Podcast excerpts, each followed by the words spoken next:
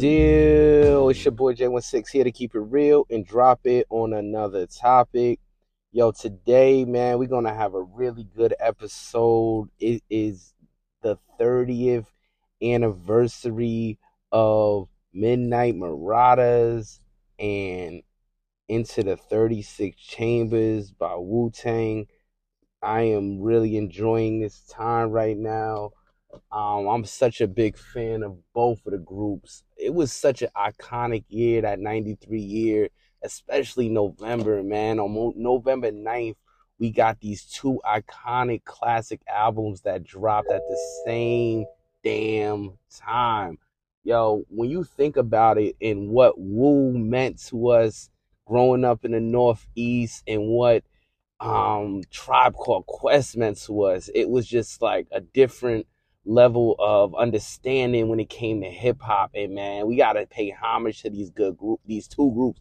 The crazy thing is, '93 had a lot of other iconic rappers that came out with albums at the same time. That November month was such a classic time. Snoop dropped Doggy Style the same time.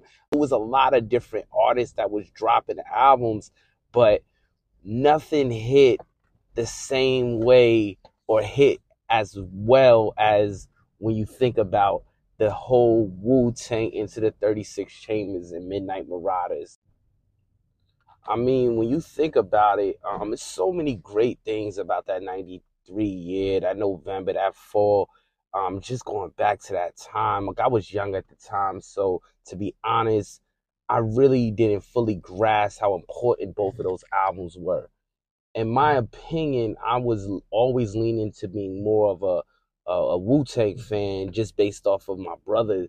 Um, he was such a big Wu fan, so him being a Wu fan, um, it changed the dynamics of what I looked at as hip hop, and that was the sound that I always gravitated to. Um, definitely was a, a, a, different time. It was a different time in America. It was a different time basically around the world. Um, and the crazy thing is about when you think about Wu Tang, when they dropped, it was really tied directly into what we looked at as a culture, what was important for us, man.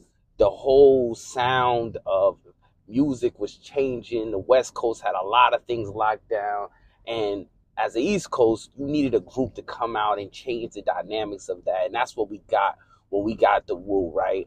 Um, when you thought about the Wu, right, Enter the 36 Chambers, they debut album there's lots of things you need to remember. One of the biggest things you need to remember during this time is that um, Rakim, well, Rahim, Rak, RZA, I'm, I'm going by his uh, name, Prince Raheem, right?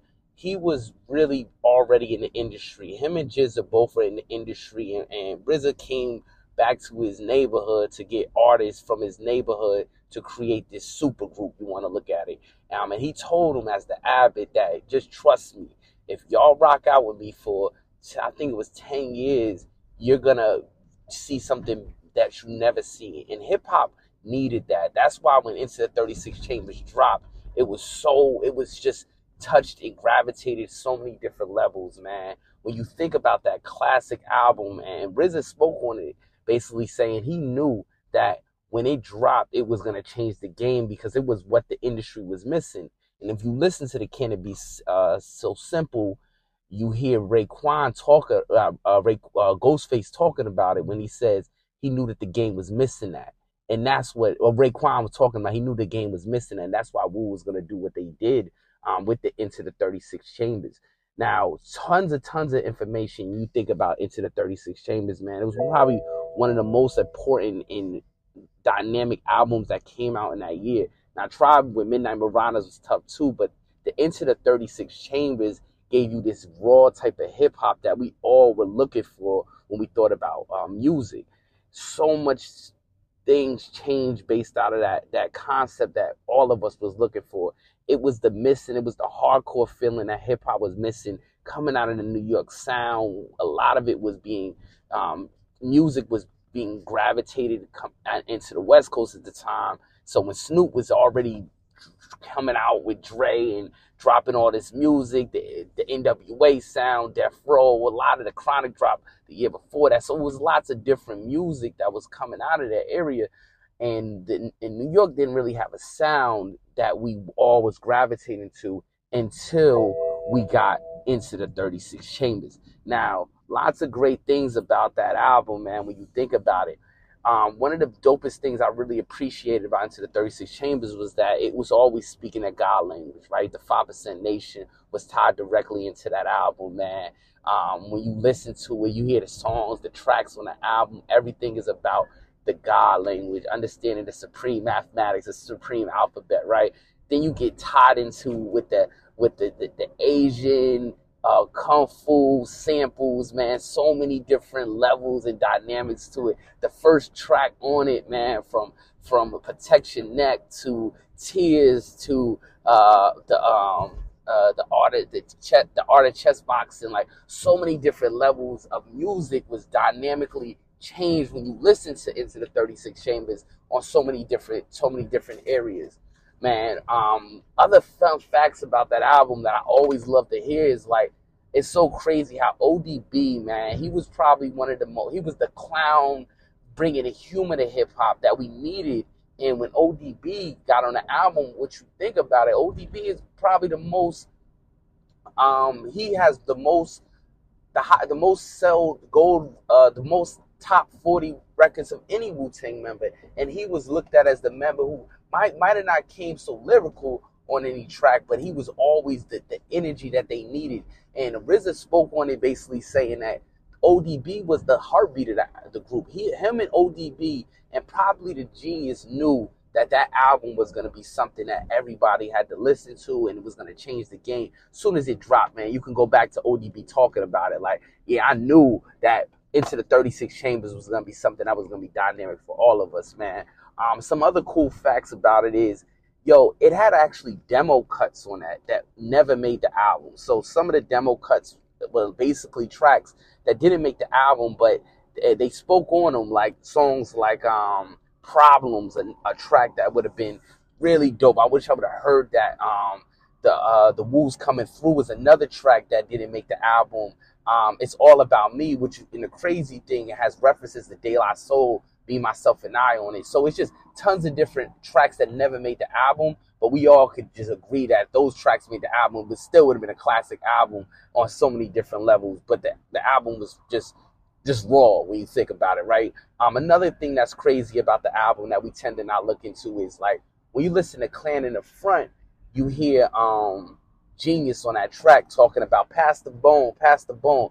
Now, the funny thing about Genius saying pass the bone Genius was already part of Cold Chillin' Records, man, and he was saying words like "pass the bone" was rugged, was basically um, on a track that he had on his first album, um, "Words from the Genius," that didn't make the track cut when he dropped it, but it ended, he ended up re-releasing it in '94. But in '91, when he dropped um, "Words from the Genius," that track didn't make it, so it was sort of like a shot Genius was putting on, like yeah, they didn't want to make my album hit the, hit the, hit the streets. So I'm gonna basically say I'm gonna talk about the track that never made it. Um, other tracks on that man, from Protect Ya Neck to um to songs like like Ghostface and why the album had different people not wearing that mask on it. A lot of rappers, man, that was part of that Wu sound. They didn't want to show their face, man. They was facing crimes and all types of stuff. So that's why the cover shows so many of them masked up, man. That's something that's really deep. Now, the crazy thing is when you think of the singles, like the B, the B, the B side with like Method Man.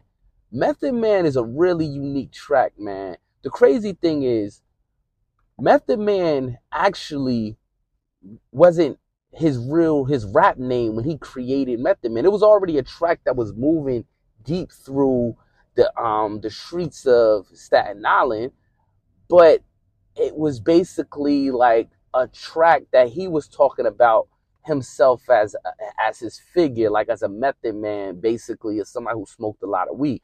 His real rap name when he was um from around the way as a rapper in Staten Island was uh Shaquan the, the Panty Raider, which is crazy. That shit kind of blew my mind. And the track Method Man was just a song that he was using, talking about him using weed and stuff like that. That's why you listen to the track. A lot of the songs that he speak, a lot of the stuff that he's speaking on Method Man is tied directly into uh, like smoking weed and things of that nature. Now, some of the other crazy things about this album, man, when you look at when you listen to it, is that the music that was coming out at the in that time and the dynamics of the music that was being dropped in New York, the Enter the 36 Chambers was one of those albums that when you hear it, you just gotta put yourself back at that time. It was just a raw time, and from every track on it, from Cream to Protect Your Neck to Tears to to Clan in the Front, every one of those tracks had a different dynamic to what we were looking for when we was hearing hip hop coming out of the, the New York sound and coming out of the area. Um, and it's one of the greatest to me, one of the greatest albums to ever drop. I remember when I first got the album, right? I'm thinking back to the age I was young. So I heard it. And funny story is when I first heard the album, I heard it from my bro. Now, I didn't really fully grasp how classic the album was until later in life when I was trying to get the Wu Tang Greatest Hits album. I remember going to get it from the spot around the way, you know, one of them, the, the local spot that had all the records, not like the Wiz or Tower Records or or any of these coconuts, all the things back in the day that we had to get music from. This was more from like the, the local bootlegger that had all the albums. And I remember me and my man's, it was out of that album, and I think it was Dark and Hell is Hot by, by, by um, DMX. And we actually, I remember stealing that album. That's the crazy thing, and, and hearing it and really fully grasping how, grasping how deep Wu got into it. Now, the funny thing, this had to be around the 98, 97 year, which is another time they dropped another classic album, which is Wu Tang Forever.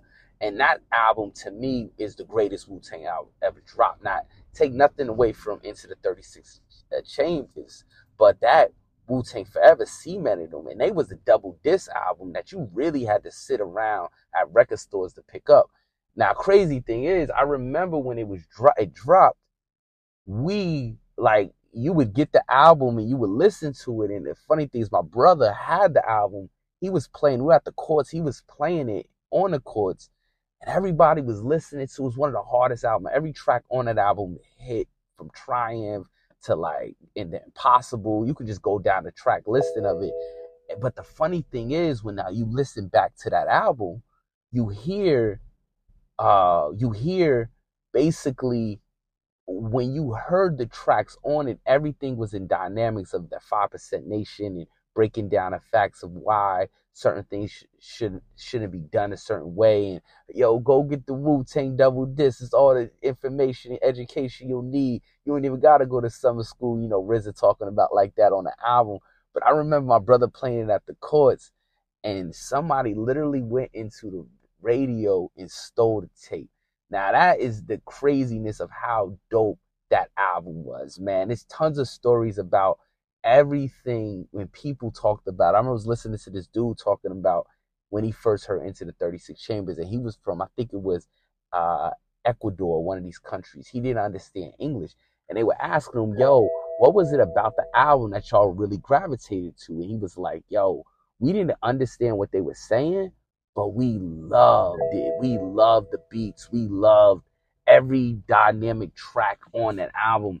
And one of the crazy things about that album was when we heard it and we heard the beats and we heard all of this, we could not understand what they were saying, but it was raw. It was raw. They're going back to back, the bar play, the word play, and everything. We didn't know what they were saying. We understood the the we understood the words that were bad words and stuff, the curse words, but we ain't really understand this, anything but the beat. And the beat is what gravitated these these people from other countries to sit down and listen to it. Now, when I think about it, you know, everything about Enter the 36 Chambers was a dynamic breakdown of my childhood in a nutshell. That's why I love that album so much. It was a real vision of what my childhood was like and everything that the Wu put into that album from every track on that album until my like my favorite track on that. So many tracks on that. My favorite is Tears. I could listen to that track every single day. It's that dope of a song, man. I don't even know if it's a true song where Riz is talking about his brother being killed, but it was just one of those tracks that when I hear it, I just go back into the memory of that time and what we're going through.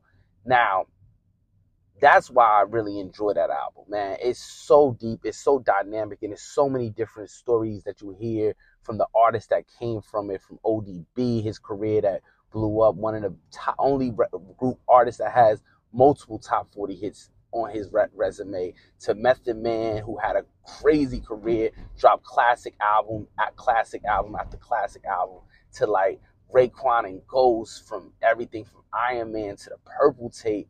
So many classic artists came from that label to, to the Genius, to Inspectah Deck, You God, Masta Killa whoever you want to put into your label of top 20 best rappers of all time, there's a member from the Wu that's gonna be on it, and that's why I really enjoy listening to the Wu. Now, we always gotta remember during this time there was another group that came out, right? That's why we paying homage to both of them. And the other group was coming out of Queens, and they were just a different level sound, man. They come from the native tongue sound, from the De La Soul, Jungle Brothers, Queen Latifah and this group already dropped the previous two albums, and then they come out with Midnight Marauders, man. And the group I'm talking about is your boy Tribe Called Quest, Ali Shaheed, Malik, Phife Dawg, Malik, you know, um, Q-Tip. It was so many different levels of this group that made it such a dynamic group for for for us to be gravitating to when we first heard them And some of the dopest things that I really enjoyed about listening to Midnight Marauders more than anything is the concepts of what they were doing when they were breaking down that album. Now, one of the biggest things that I look into when I hear Midnight Marauders is I always enjoy when the album first drops and they have the lady, uh, it's like she's the cover art on it too, right? But she's like a computer voice and she's like, I will be your host through this, travel through this, right? And when you hear her break down all of the things that are dynamic, every chorus, she's breaking down something about the dynamics of what's happening in the world at that time and how we need to be better, right? The the funny thing is like when you hear like hear these stuff, like throughout the track, she's saying things, and that's what I really enjoyed about it, like breaking down the rate of AIDS in the community to even things like you're not really a man if you don't pull the trigger, you're not necessarily a man if you do. It's like so many different cool things that that you really enjoy listening to um the tribe when they dropped Midnight Marauders and it was some of the best music, that classic music. It was the total opposite side of the relaxed, chill nature that we didn't get from the Wu, because the Wu was straight raw, hitting you up with a head. And then the tribe comes out with Midnight Marauders. It was chill, it was relaxed, it was low key, but it was also breaking down facts for things you needed to hear. Now, when you listen to the album, the first you just start with the cover art. The cover art was just dope. You had some of the dopest artists at the time on that cover, right? You got people from like the all the native tongues, right? Then you got Delta, uh, the the Delta uh, Funky Homo Sapien. You got Chi Ali. You got Busta Rhymes, Black Moon, 3rd Base, Afrika Bambaataa. The list goes on and on. Just all these dope groups that's on the cover art. So you knew the tribe was coming through with something when they came out with, with it. Now, another thing that was really cool about it is when you look at what they were doing, when you see the track listing, and you see all of the dope artists that coming that's coming off this track listing, you one of the dopest things you see is all the the the, the dope music that was basically being broken down in so many different levels and different dynamics. Like when you hear tracks like "Oh My God," when Busta's rapping on the chorus and he's like basically talking about like Phife Dawg and breaking down how he's like you how who have you ever seen as the funky diabetic like things like that or even tr- smooth tracks like electric relaxation or the chase part two. It was so many, a hundred million stories, so many different tracks that when you listen to the album, you was just so many, you was so caught up into like the energetic move and the energetic music that was being broken down when you heard those songs. Now, I really love the album based to like the flowers we got to give certain people on it from the production levels and how they were always giving flowers to these artists people like um it's crazy that on Saturdays, that's the first time when we think back to the first time we really heard the tribe was on Saturdays. And Saturdays was a was an album, was a track that when you listen to it, Q-Tip was on it, a brand new music with Russell Simmons, man, Chris Lighty, they were always breaking down those things.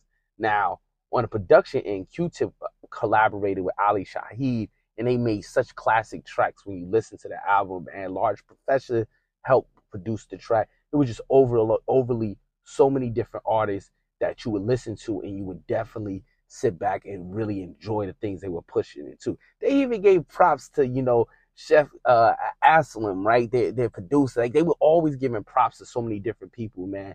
The album to me was one of the most classic albums. Now, in my opinion, my favorite still to this day is um is the third album because that's the one I really got put on to when it was stressed out.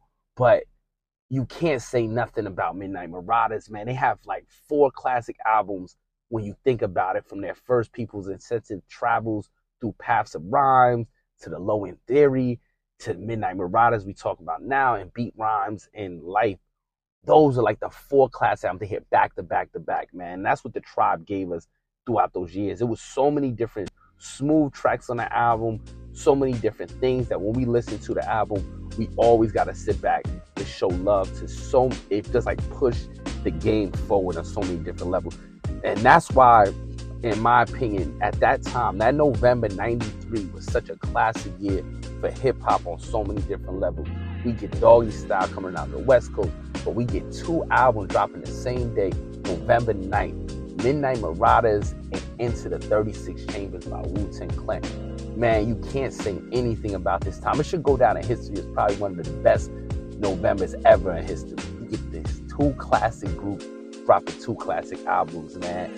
Yo, when you get a chance, definitely go check out the albums. They're albums that you're gonna always enjoy. You're gonna love the stuff that was put out on them, and um, just just enjoy it look, I did, this is one of those days. I mean, I've been listening to both the albums back to back all day.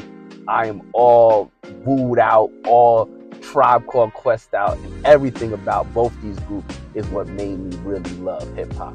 So, look, I hope you enjoyed this podcast, man. We do it every Friday at 7. So, when you get a chance, check out some of my previous ones. We breaking down everything, man. So, definitely, as always, just enjoy life and keep it move pushing forward. And listen, man, um, I'm just gonna be here, sitting here listening to more of this tribe, more of this Wu. All right, Joe. Peace.